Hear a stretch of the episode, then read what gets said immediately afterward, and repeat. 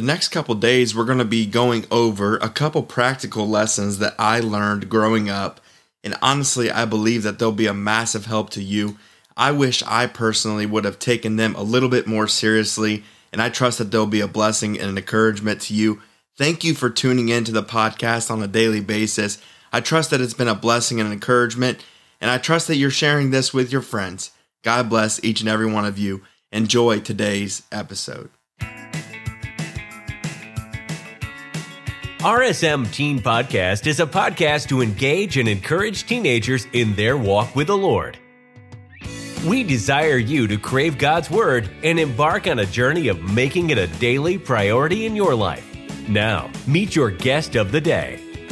Hey, teenagers, Brother Avery here with you on another podcast, another episode. And I want to go with you today to talk about the idea of loving God above all things.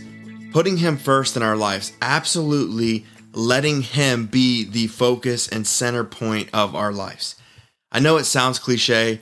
I know that you hear this a lot of times throughout the day to day life, whether it's in church, whether it's at home, whether it's just you're on scrolling social media, you'll see this, hear this a lot.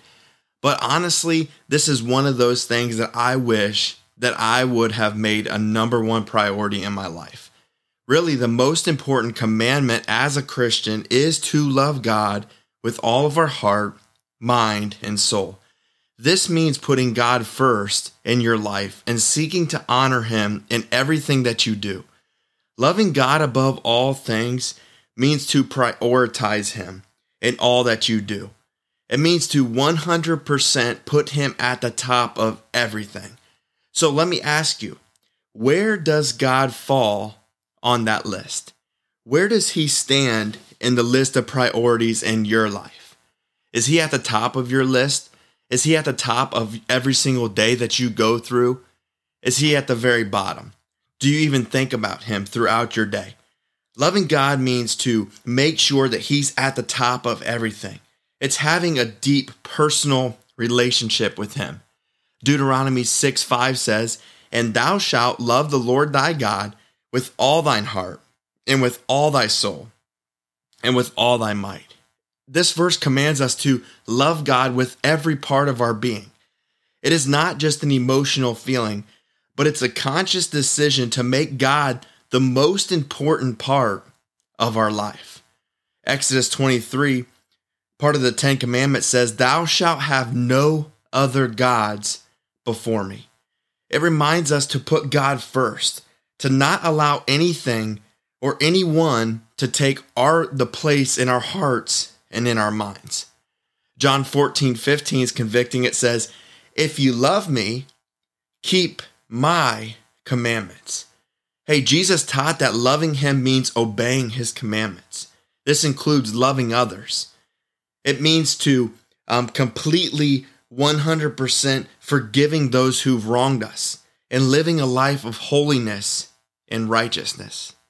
Loving God above all things means to make it a conscious decision to put Him first in our lives, every area of our lives. It means obeying Him. It means be- being willing to sacrifice our own desires for His desires, for His wills, submitting, yielding to what's best for our life a lot of times, in order to gauge spiritual maturity in our lives, a, a, good way to do that is to see if you are loving God above all things. Are you submitting?